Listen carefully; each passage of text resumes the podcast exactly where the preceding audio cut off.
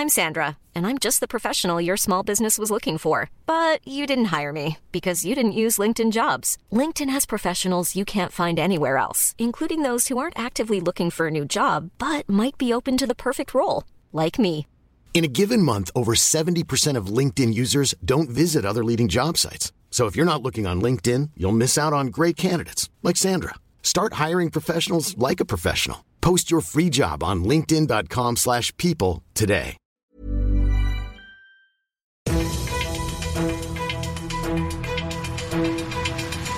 95 5 Charivari, das München Briefing, Münchens erster Nachrichtenpodcast. Mit Christoph Kreis und diesen Themen. Jahrhundertereignis. Die Welt nimmt Abschied von Queen Elizabeth II. und zapfiger Wiesenstart, was der Wiesenchef von Glühwein hält. Schön, dass du auch bei der heutigen Ausgabe wieder reinhörst in diesem Nachrichtenpodcast. Da kriegst du jeden Tag in fünf Minuten alles zu hören, was in München heute wichtig war. Das gibt's dann jederzeit und überall, wo es deine liebsten Podcasts gibt und immer um 17 und 18 Uhr im Radio. Aber es war ein Ereignis von globaler Wichtigkeit, denn die ganze Welt hat teilgenommen und wir starten heute ausnahmsweise mal in London.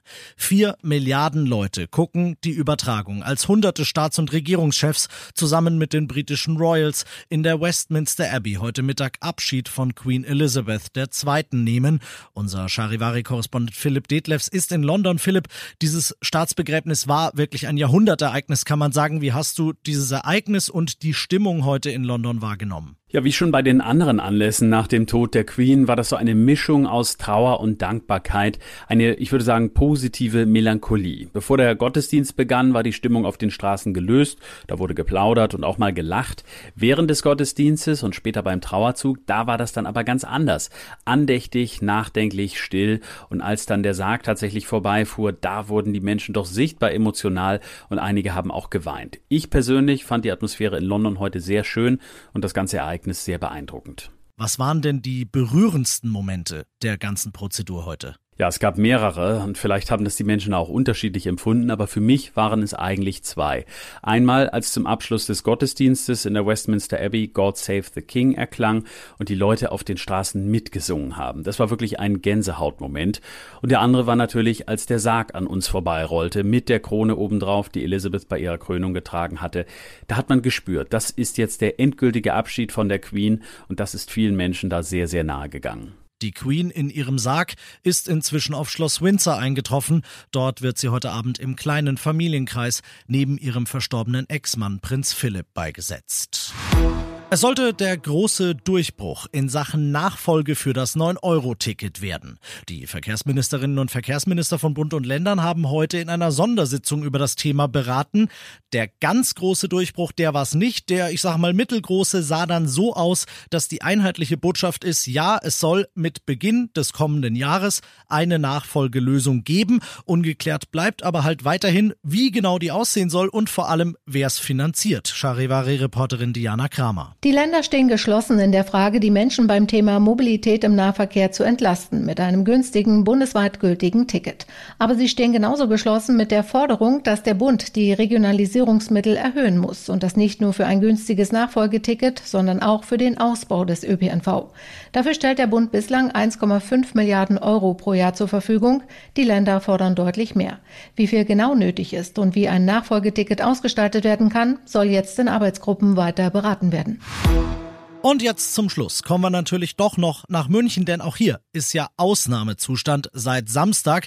Nach drei Jahren gibt's endlich wieder eine Wiesen, allerdings mit ungewohnt niedrigen Temperaturen. Die Vorfreude nach der langen Zwangspause, die war und ist bei allen weiterhin zu spüren, aber dem einen oder anderen ist es halt dann doch trotz Janka ein bisschen zu zapfig.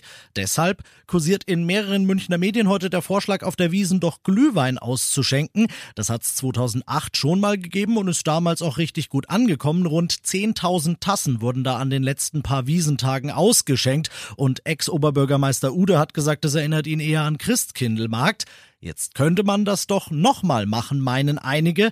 Aber ich habe den derzeit gefragtesten Mann Münchens, den in der Glühweinfrage entscheidenden Wiesenchef Clemens Baumgärtner, zwischen zwei Terminen kurz erwischt und der sagt zum Thema Glühwein. So kalt ist jetzt ehrlich gesagt auch nicht, wir schon in winterlichen Temperaturen denken. Wir haben in der Tatsache derzeit überhaupt keine Planungen, auf Glühwein umzusteigen. Ganz im Gegenteil, nächste Woche kommt der Sommer nochmal zurück. Das sagt jedenfalls der Wetterfrosch, der digitale Wetterfrosch, und der muss es wissen. Ähm, deswegen überhaupt gar kein Anlass momentan auf Glühwein umzusteigen. Und wenn du Clemens Baumgärtner jetzt widersprichst und sagst, nee, also mir ist es draußen wirklich zu kalt, ja, dann geh doch einfach ins Zelt. Tisch kriegst du von uns. Alle Infos, wie du an den Tisch kommst, kriegst du auf charivari.de. Ich bin Christoph Kreis. Mach dir einen wunderschönen Feierabend. 95.5 Charivari, das München Briefing, Münchens erster Nachrichtenpodcast. Die Themen des Tages aus München gibt es jeden Tag neu in diesem Podcast. Um 17 und 18 Uhr im Radio und überall da, wo es Podcasts gibt. Sowie auf charivari.de.